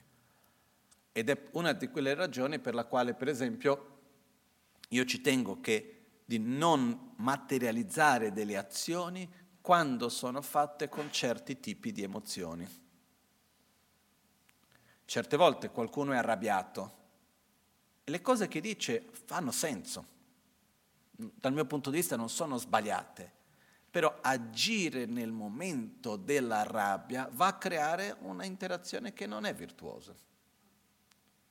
Quindi, per esempio, avere questa consapevolezza che con certi tipi di emozioni è meglio non agire quando vengono, piuttosto stai fermo, piuttosto stai zitto. Puoi fare la stessa cosa dopo con un'intenzione diversa e cambia totalmente la natura dell'azione. Ok? Andiamo all'attenzione. Yila cheba. Yila cheba kangshen semgi jukpate mikpala sem zimbelechenos Cos'è l'attenzione? L'attenzione è il fattore mentale che ha la funzione di dirigere la mente primaria verso il suo oggetto di percezione e di tenerla lì. Sempada yila cheba nigi kebernis, sempeni semchir yula yor cheba yinlas, yila chebe, yila chebeni, yul chedrakpala, sem chokpar cheba os, Insieme con gli altri fattori mentali associati, essa fissa la mente su dettagli specifici dell'oggetto di percezione, mentre l'intenzione ha la funzione di dirigere la mente primaria verso l'oggetto in maniera generale. L'attenzione ha la funzione di dirigere la mente su specifici aspetti dell'oggetto di percezione. In altre parole, l'attenzione è il fattore mentale che tiene la mente ferma sull'oggetto. Vedo un oggetto, sento, entro in contatto con un oggetto, l'intenzione genera un movimento verso l'oggetto. L'attenzione è quella che fa in modo che noi rimaniamo sull'oggetto, è quella che in qualche modo aggrappa quell'oggetto e rimane lì. Quindi c'è la sensazione, c'è il discernimento e c'è l'attenzione, che è la capacità di tenerlo fermo. Non è il movimento verso l'oggetto, ma è il semplice fatto di tenere l'oggetto fermo lì. Ok? Perché la sensazione è qualcosa che accade subito, il discernimento anche viene, il contatto ovviamente abbiamo visto, però se non ci fosse attenzione, passeremo da un oggetto subito a un altro. Non riusciremo a rimanere su un oggetto. Quindi l'attenzione è quello che ci permette di rimanere per un po' su quell'oggetto lì. Ok, chiaro questo? Quindi maggiore è l'attenzione, più tempo riusciamo a stare su quell'oggetto. Minore è l'attenzione, più quell'oggetto passa velocemente anche in un modo inconsapevole. L'attenzione è sempre presente. L'attenzione è quello che ci permette di rimanere lì, poi mentre c'è attenzione c'è sensazione, c'è discernimento, c'è anche, perché anche il discernimento e la sensazione non è qualcosa che nasce subito, finisce e poi dà a un altro. Mentre c'è il contatto, c'è sensazione, c'è discernimento, c'è attenzione e c'è intenzione. Tutti questi sono presenti insieme in relazione a un oggetto. Ok? Perciò, in altre parole, quando noi entriamo in contatto con qualunque oggetto, mentre c'è il contatto, abbiamo sensazione, abbiamo discernimento, rimaniamo in contatto con l'oggetto, quell'esperienza continua e quindi c'è attenzione, e noi ci direzioniamo verso l'oggetto, quindi c'è intenzione. Ok? È chiaro? Perciò se noi andiamo a rivedere i cinque fattori mentali, quali della loro, cosa fanno? Fanno in modo che tramite il contatto noi creiamo la base per l'esperienza. Con il contatto nasce insieme la sensazione con la quale sperimentiamo l'oggetto. Il discernimento noi andiamo a etichettare l'oggetto. La attenzione tratteniamo l'oggetto, la intenzione ci direzioniamo verso l'oggetto. E se noi ritorniamo qua, nella due pagine prima, no? nella pagina 19 dice, Jan Gansen dice, senza i cinque fattori mentali onnipresenti, la mente non può provare pienamente il suo oggetto. La mente non ha la capacità di provare, di sperimentare pienamente l'oggetto di percezione senza i cinque fattori mentali onnipresenti. Senza sensazione non vi è alcuna esperienza dell'oggetto. Senza il discernimento non c'è l'intuizione della l'intuizione magari non è la parola giusta, non c'è la percezione delle caratteristiche specifiche dell'oggetto. Senza intenzione non c'è direzione verso l'oggetto, senza attenzione non c'è stabilizzazione dell'oggetto, senza contatto non vi è alcuna base per la mente di sperimentare il suo oggetto. Ok? Adesso fa più senso questo? Perciò in ogni momento che noi percepiamo qualunque oggetto, abbiamo questi cinque aspetti della nostra mente. Okay? E una cosa che c'è che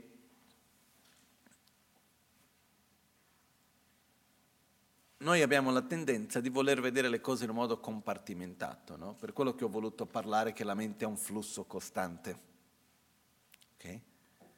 Perciò se noi guardiamo in un modo con una certa distanza, questi cinque sono totalmente in un modo simultaneo. Dal mio modo di vedere, se noi andassimo a fare un zoom in, andare un po' più vicino, vicino, vicino, vicino, prima c'è il contatto e subito dopo c'è la sensazione, perché il contatto è la base degli altri. Non ci può essere contatto, non ci può essere sensazione e discernimento senza che ci sia contatto. Ok? E poi l'intenzione è un risultato anche del discernimento e della sensazione. Non riusciamo ad avere intenzione senza che ci sia la sensazione. ok? E l'intenzione è quella che se noi andiamo a vedere nei dodici anelli dell'interdipendenza, dopo contatto c'è sensazione, dopo sensazione c'è seppa, che viene chiamato di attaccamento o desiderio, desiderio viene tradotto di solito, che vuol dire il desiderio di essere felice o il desiderio di non soffrire, che è esattamente la base che dobbiamo generare nell'intenzione. Perché abbiamo attrazione e avversione? Perché in fondo non vogliamo soffrire, vogliamo star bene. Perché in fondo c'è un attaccamento, una brama alla sensazione di piacere e una avversione naturale, che è la stessa brama, alla sensazione di sofferenza che è quella che a sua volta va a generare la nostra intenzione. E l'attenzione è quello che ci permette di rimanere su quell'oggetto lì. Ok? Quello che determina la nostra intenzione prevalentemente è la sensazione. Ok? Ma anche il discernimento. Quello che succede è questo. Quando il discernimento prevale, in realtà il discernimento va a generare a sua volta un'altra sensazione, ok? Però a quel punto non è più l'oggetto sensoriale esterno, è un oggetto interno mentale. Lo stesso discorso di prima, ok? Però questo è importante perché nella nostra esperienza quotidiana noi siamo persone che viviamo in un contesto sociale e così via, dove pensiamo tanto. Se noi, ci sono per esempio contesti dove persone che vivono in un contatto più vicino con la natura, che stanno lì no? a zappare la terra e a lavorare la terra, a vivere con molta più semplicità, dove ci sono molto meno menate. c'è molto meno il vedere, riguardare il passato, vedere il futuro, molto meno etichettare, si dà molto meno nomi alle cose, si sperimenta di più l'esperienza più diretta. Okay? Perciò nella nostra realtà noi però passiamo tantissimo tempo e mettiamo tanta energia nei processi di elaborazione mentale. Per questo che gran parte delle nostre sensazioni non sono sensazioni fisiche, ma sono sensazioni mentali. E quindi le nostre intenzioni sono frutto delle sensazioni mentali e non delle sensazioni fisiche. Okay? Perciò con questo riusciamo un pochettino di più a osservare un po' quello che accade. Cercate un po' di fare l'esercizio di quando c'è una sensazione e nasce un'attrazione o nasce un'avversione, cercare di capire qual è l'oggetto, da dove viene. È un oggetto mentale o è un oggetto fisico? Quello tramite ho avuto questo contatto che mi ha generato a sua volta la sensazione e a sua volta il, con il discernimento e a sua volta dalla sensazione generato l'intenzione. Ok? Con questo concludiamo i cinque fattori mentali onnipresenti. Okay? E questi ci sono sempre. Sorwa Dushe Sempa Yichi Rekpa. Sensazione, discernimento, intenzione, attenzione e contatto. Adesso uh, è chiaro questi cinque? Ok. Oltre questi cinque, diciamo che sono gli ingredienti basi, si possono aggiungere tanti altri. E andiamo a vederli. Torniamo un attimino indietro, andiamo alla pagina 16. Abbiamo Yong'en che sono i cinque fattori mentali che accertano l'oggetto, poi andremo a vedere bene questi nomi. Yul, yul, vuol dire oggetto, Neba vuol dire accertare effettivamente, ma vuol dire che quando ci sono presenti, più ci sono presenti di questi cinque fattori mentali, più l'esperienza dell'oggetto è più forte. Okay? Poi abbiamo gli undici fattori mentali benefici, virtuosi, positivi, che portano alla sensazione di piacere e di felicità a medio e lungo termine poi abbiamo gli, i sei fattori mentali radici negativi. Okay? Uh, la parola in realtà in tibetano Tsanyon, Tsawa vuol dire radice, Nyon uh, viene di Gnomon, che la definizione di Gnomon è Sem Raptuma Shivar Chebena Gnomon Pao, ciò che quando presente porta la mente a un forte stato di non pace. Lo stato di non pace in inglese ci sarebbe la parola unpeacefulness, no?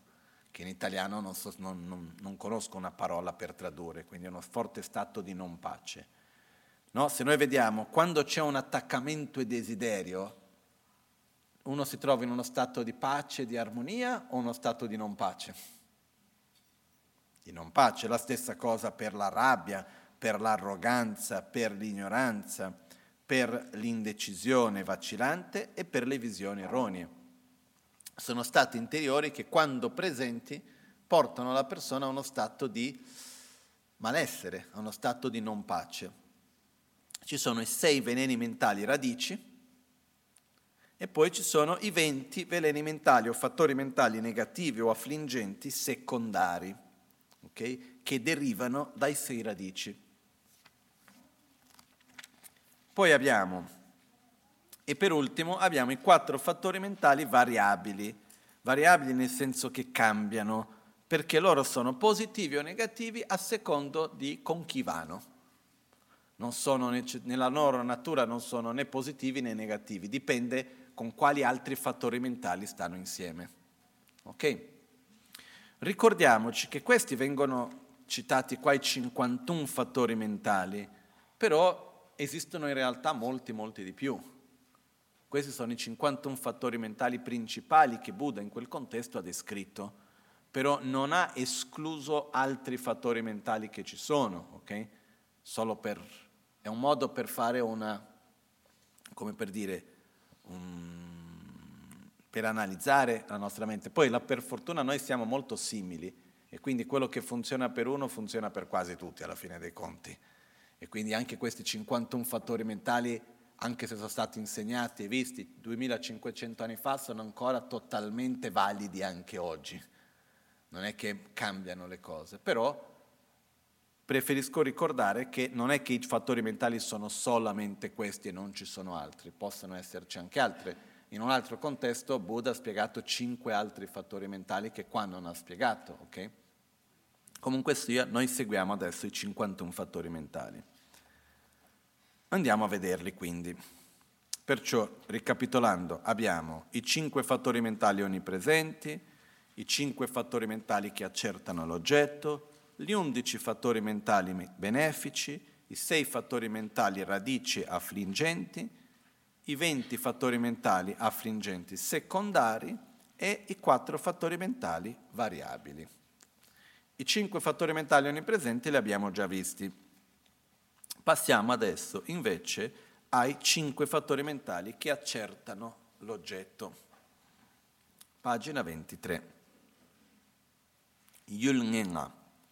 I cinque fattori mentali che accertano l'oggetto o che lo determinano sono i fattori mentali che determinano la forza di un pensiero, o meglio, la capacità di afferrare l'oggetto. Essi sono aspirazione, fermo apprendimento, ricordo consapevole, concentrazione e saggezza non necessariamente essere, devono essere tutti presenti e possono anche non essere presenti del tutto in una mente primaria. Ok? Credo che sia abbastanza chiaro, no? Ossia, questi fattori mentali hanno il potere di rinforzare la percezione dell'oggetto. Possono esserci tutti e cinque, possono essere uno, due, tre, non, non, non hanno una, un ordine preciso che perché ci sia il terzo ci deve essere il primo il secondo, può essere uno, l'ultimo e non esserci gli altri quattro e viceversa, ok? Vediamo. E quindi noi abbiamo aspirazione, abbiamo fermo apprendimento, abbiamo ricordo consapevole, concentrazione e saggezza o consapevolezza discernente. Okay? Viene anche tradotto come saggezza. Vediamo uno per uno. Partiamo dal primo, Dumpa. Aspirazione. Dumpa kanshena döpe ngopo la te dante dembarra ce döba nites tsundro tsompe tenche belecenos. Cos'è l'aspirazione? L'aspirazione è il fattore mentale che ha l'aspetto di desiderare, di avere o di fare qualcosa in relazione al proprio oggetto di desiderio. La sua funzione è quella di essere la base dello sforzo. Sampen obola migne tundunirwe rikpaos è il fattore mentale che dirige la mente sul proprio oggetto di desiderio per ottenerlo. Dumpa tela yena nampa syntes, trebar döpe dumpa, mi trawar döpe dumpa, töntonierve dumpa namsos. Ci sono tre forme di aspirazione. L'aspirazione a incontrare l'oggetto, l'aspirazione a non essere separati dall'oggetto e l'aspirazione a desiderare qualcosa. La funzione dell'aspirazione è di dare origine allo sforzo. In altre parole, l'aspirazione è quello che noi chiamiamo come desiderio. Okay? Perciò, qual è la differenza che c'è fra l'intenzione e l'aspirazione? L'intenzione è direttamente connessa con l'oggetto nel momento immediato. Okay? Io entro in contatto con qualcosa e io genero attrazione, avversione, indifferenza verso l'oggetto nel modo immediato, quello che ho davanti a me. L'aspirazione in realtà è verso qualcosa che va oltre. L'aspirazione si basa su una, un'immagine mentale, di qualcosa che io vorrei. Quindi vedo l'oggetto o attrazione o vedo l'oggetto o avversione e per eliminare quello o per ottenere quell'altro io mi proietto su qualcos'altro ancora. Ok? Quindi per esempio vedo un essere in sofferenza. Non mi piace vedere la sofferenza nell'altro e quindi io vado a generare una sensazione spiacevole nel vedere la sofferenza dell'altro e quindi genero avversione alla sofferenza dell'altro. Questa avversione alla sofferenza dell'altro, per poter eliminare la sofferenza dell'altro, io vado a proiettare una aspirazione a sviluppare le mie proprie qualità per poter aiutare l'altro a non soffrire. Ok? Questo, per esempio, la bodhicitta si basa su due aspirazioni. Quando noi andiamo a vedere che cosa è la bodhicitta, la bodhicitta si basa sul fattore mentale aspirazione. Okay? Nella bodhicitta ci sono due tipi diversi di aspirazione. Viene chiamata l'aspirazione per il proprio beneficio e l'aspirazione per il beneficio altrui. Ossia, in un caso è l'aspirazione io voglio che l'altro sia libero dalla sofferenza, e l'altra aspirazione è perché l'altro sia libero dalla sofferenza devo sviluppare le mie proprie qualità, quindi io, io aspiro, desidero diventare un Buddha per aiutare l'altro a non soffrire. Perciò l'aspirazione è qualcosa che guarda verso il futuro, guarda verso un qualcosa da ottenere, guarda verso un oggetto da realizzare, ok? E per questo che è la base per lo sforzo. Se non c'è aspirazione, non c'è sforzo. L'aspirazione, che potremmo in certi casi tradurre come desiderio, è ciò che ci permette di andare avanti, è ciò che genera la forza per fare qualcosa. Ed è fondamentale. Okay? Quindi, o, non lo so, facciamo un esempio qualunque, a un certo punto ho una sensazione del tatto di fame perché la fame dai cinque sensi di quale senso fa parte? Secondo me fa parte del tatto. Ho della fame, ho una sensazione, quando ho la fame che sensazione ho? Spiacevole. Ho naturalmente l'intenzione di avversione alla fame. Ok? Posso rimanere su quello e basta, o posso proiettarmi su, ah, voglio trovare quel cibo in quel luogo lì, quindi ho l'aspirazione di andare in ristorante. Ok? E questo mi fa venire lo sforzo di alzarmi, camminare, andare lì per avere da mangiare. Ok? Perciò esiste un forte collegamento fra l'intenzione e l'aspirazione. L'intenzione però è qualcosa di più basico, mentre l'aspirazione è qualcosa già di più mentale, è già qualcosa dove noi ci direzioniamo verso qualcosa, dove desideriamo qualcosa. Ok?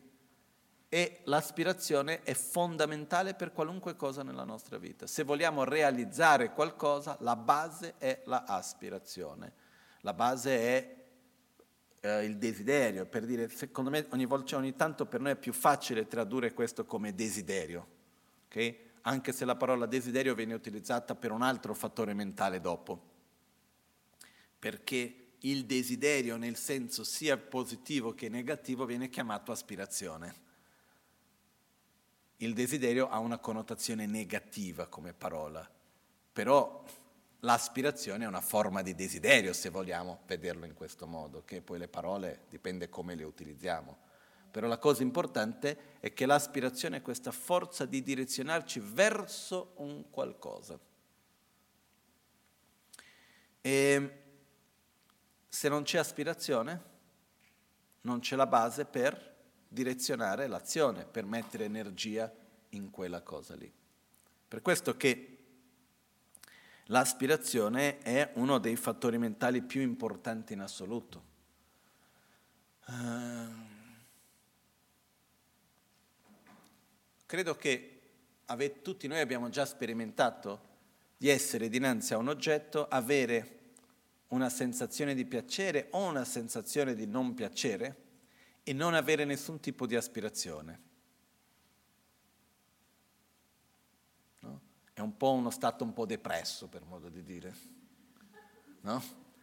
Lo stato di depressione è connesso con che cosa? La incapacità di muoversi verso.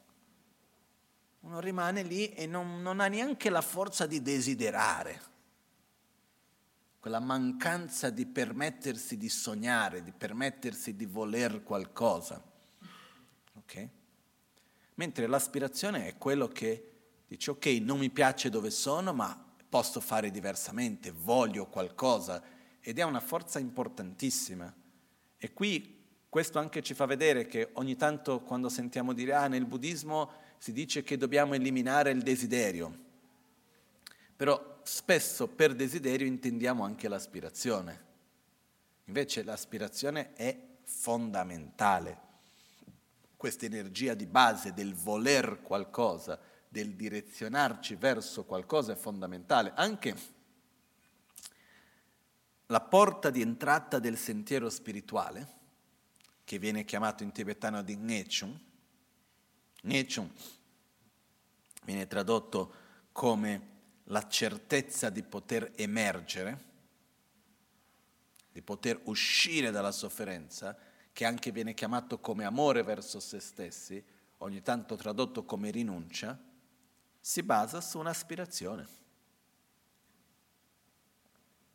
È l'aspirazione di essere liberi dal samsara, l'aspirazione di non essere più in uno stato di ignoranza, egoismo, rabbia, gelosia, eccetera, e agire tramite i veleni mentali e vivere i risultati. Io voglio uscire dal samsara. Questo voglio uscire dal samsara dove si trova? Nel fattore mentale aspirazione.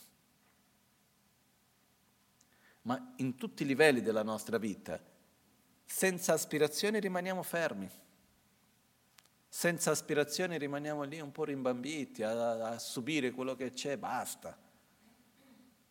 Mentre è un po' come se non c'è aspirazione, c'è attrazione, c'è avversione, ma rimaniamo nel momento presente, non ci direzioniamo verso il futuro. Okay? L'aspirazione è quello che ci permette di direzionarci verso un futuro. Poi se si realizza in quel modo o meno è un altro discorso ma quello che permette questo movimento, questo direzionamento della nostra vita. Più che importante è fondamentale. Okay?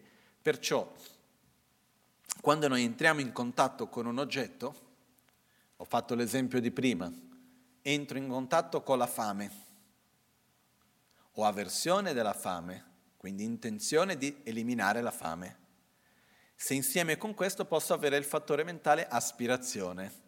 L'aspirazione va verso un qualcosa. Cosa voglio per non avere più fame?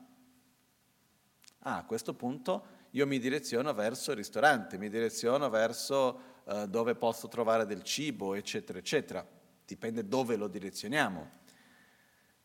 Sento una sensazione di sofferenza per qualunque cosa sia essa ho una avversione a quella sofferenza. Riconosco che la mia sofferenza è causata dalla mia propria ignoranza ed egoismo. Voglio uscire dal samsara, non voglio più rimanere in quel ciclo lì. È una aspirazione che va a generare. Qual è, cosa che fa lo scatto per quell'aspirazione? La sensazione di sofferenza di quel momento. Per questo, per esempio, si dice in tibetano, Dum almena Nechung Me. Questo viene dal Bodhisattva Charyavatara, che dice, senza sofferenza non c'è il desiderio di uscire dalla sofferenza, non c'è rinuncia. Ok? Perciò io sento una sensazione di sofferenza, in qualunque contesto sia esse. Ho la intenzione di non soffrire, normale. Poi dipende dove vado a proiettare me stesso per non soffrire. Io posso trovarmi dinanzi a una situazione di sofferenza e posso avere l'aspirazione di uccidere quello che c'è davanti a me. Poi che lo faccio meno un altro discorso. O posso riconoscere che la mia sofferenza è connessa direttamente col mio egoismo e posso avere l'aspirazione di superare il mio egoismo. Ok? Quindi l'aspirazione, in altre parole, è dove andiamo a direzionare e proiettare la nostra felicità e la nostra sofferenza. Io ho una sensazione, ho un'intenzione di attrazione o di avversione, cosa faccio per mantenere il piacere o per eliminare la sofferenza? Dove vado a proiettare la mia felicità e dove vado a proiettare la mia sofferenza? Questa è la aspirazione. E quello che noi facciamo nella nostra vita, le scelte che prendiamo, i movimenti che facciamo, interni, esterni, dipende prevalentemente dall'aspirazione. Ok? E quando certe volte io uso il termine che il desiderio è la cosa più importante che c'è, tramite il desiderio che noi non facciamo quello che noi non vogliamo, in realtà in questo contesto desiderio si intende aspirazione. Ok? Perciò la funzione dell'aspirazione è di dare origine allo sforzo, di dare origine al mettere l'energia su qualcosa. E se noi andiamo a riguardare nei dodici anelli dell'interdipendenza, noi abbiamo quello che viene chiamato desiderio e dopo attaccamento. E qua le traduzioni lasciano tanto desiderare, però abbiamo, senza, abbiamo sensi, contatto, dal contatto sorge la sensazione, dalla sensazione sorge brama, desiderio, voglio soffrire, voglio, non voglio soffrire, voglio essere felice. Quindi è l'attrazione alla felicità, avversione alla sofferenza, che nei nostri fattori mentali è l'intenzione. Subito dopo di Brahma sorge attaccamento, dove proietto la mia felicità o la mia sofferenza. Cosa faccio per essere felice e per non soffrire? E qua è la aspirazione, che poi dopo si può tradurre o meno in azione, in scelte, in interazioni fisiche, verbali o mentali. Ok? E uno degli aspetti, secondo me, che oggi come oggi spesso manca e uno dei punti su cui noi possiamo lavorare tanto è sull'aspirazione. Perché, siamo sinceri, sull'intenzione riusciamo a fare tanto? Quello che possiamo fare sull'intenzione è se dare seguito o meno a un'intenzione. Ma quando c'è una sensazione di sofferenza c'è avversione, quando c'è una sensazione di piacere c'è attrazione. Ok? La chiave è in che cosa vado a proiettare, cosa voglio per. Okay? E se noi vediamo qua, anche nel Tantra, quando si parla per esempio di trasformare il desiderio nel sentiero, trasformare l'avversione nel sentiero, la chiave è il fatto che se io ho un forte sentimento di attaccamento al piacere, alla felicità, detto desiderio, il punto principale è dove lo proietto. Se ho una forte avversione alla sofferenza, il punto principale è dove la proietto. Quindi si ritorna alla aspirazione. Okay? Nel Tantra quello che viene detto è che il sentimento, il movimento di attrazione alla felicità e di avversione alla sofferenza in se stesso non è il problema. Il problema è dove lo direzioniamo. Quindi noi non dobbiamo cercare di bloccare quel sentimento, ma dobbiamo direzionarlo in un modo corretto. Perciò gran parte del nostro libero arbitrio, della nostra libertà, si trova nella aspirazione. Okay? E questo è qualcosa che noi possiamo imparare, possiamo direzionare, possiamo in qualche modo coltivare eh, anche quando si usa il termine generare la motivazione, in tibetano si usa il termine semkieba, per esempio quando noi diciamo nel Buddha, nel Dharma e nel Sangha prendo rifugio fino all'illuminazione, con la pratica della generosità e delle altre perfezioni, possa io ottenere lo stato di Buddha per il beneficio di tutti gli esseri. Stiamo generando una aspirazione che consapevolmente andiamo a generare un'aspirazione. Perciò una delle chiavi per noi è generare buone aspirazioni, direzionare, conseguentemente direzionare la nostra energia verso una cosa piuttosto che verso un'altra. Poi l'aspirazione, una volta che è stata generata più volte, viene anche spontaneamente. Ok? Però l'aspirazione ha un componente molto forte delle informazioni che abbiamo ricevuto, le esperienze che abbiamo vissuto, del paradigma nel quale noi viviamo, uh, c'è un, un, componente molto forte di questo. Okay? Però ripeto una volta ancora, è qualcosa di fondamentale e importante perché una volta ancora se non abbiamo aspirazione rimaniamo mezzi rimbambiti, per modo di dire, eh, in un semplice stato di reazione costante e, di, e, e, e non ci permette di avere un'azione consapevole. Quello che ci porta a un'azione consapevole è l'aspirazione. Ok? Solo per concludere l'aspirazione c'è un verso in un testo che si chiama l'Abhisamaya Lankara, l'ornamento di chiara realizzazione, scritto da Sangha, insegnato da Buddha Maitreya, che dice Semkye Pani Shendo in Chir Yanda Zope Janchubde. La generazione della mente è per il beneficio degli esseri, Semkye Pani Shendo in Chir, per il beneficio degli altri, Yanda Zope Janchubde, nel desiderio di raggiungere la più alta illuminazione. E qua fa riferimento alle due aspirazioni della bodhicitta. Quindi anche le qualità che vogliamo sviluppare nel nostro sentiero, fondamentali, dette rinuncia e bodhicitta, si basano sull'aspirazione. È un coltivare l'aspirazione, un coltivare cosa voglio, dove voglio andare ed è fondamentale. Anche se andiamo a vedere la definizione di bodhicitta, shendön tu yanda bar zobe jancho la mishi rangi tro zo chandön yergi dumba dan gyurpe tacho ni sunane chepe pe kempas. Qual è il nome di aspirazione in tibetano? Dumpa. Scendon tu yanda par zope jancho la mishins, rang, uh, rang, uh, scendon tu yanda par zope jancho la rangit, uh, adesso mi è sfuggito. Scendon tu yanda zope jancho la mishi rangit, rangit, zogen tu kibe. Uh, comunque, adesso mi è sfuggito. Fa riferimento, in poche parole, la traduzione è per il beneficio degli altri, è l'aspirazione di voler raggiungere le proprie qualità al loro massimo potenziale per aiutare ogni essere a uscire dalla sofferenza. Quella è la base della bodhicitta. Okay?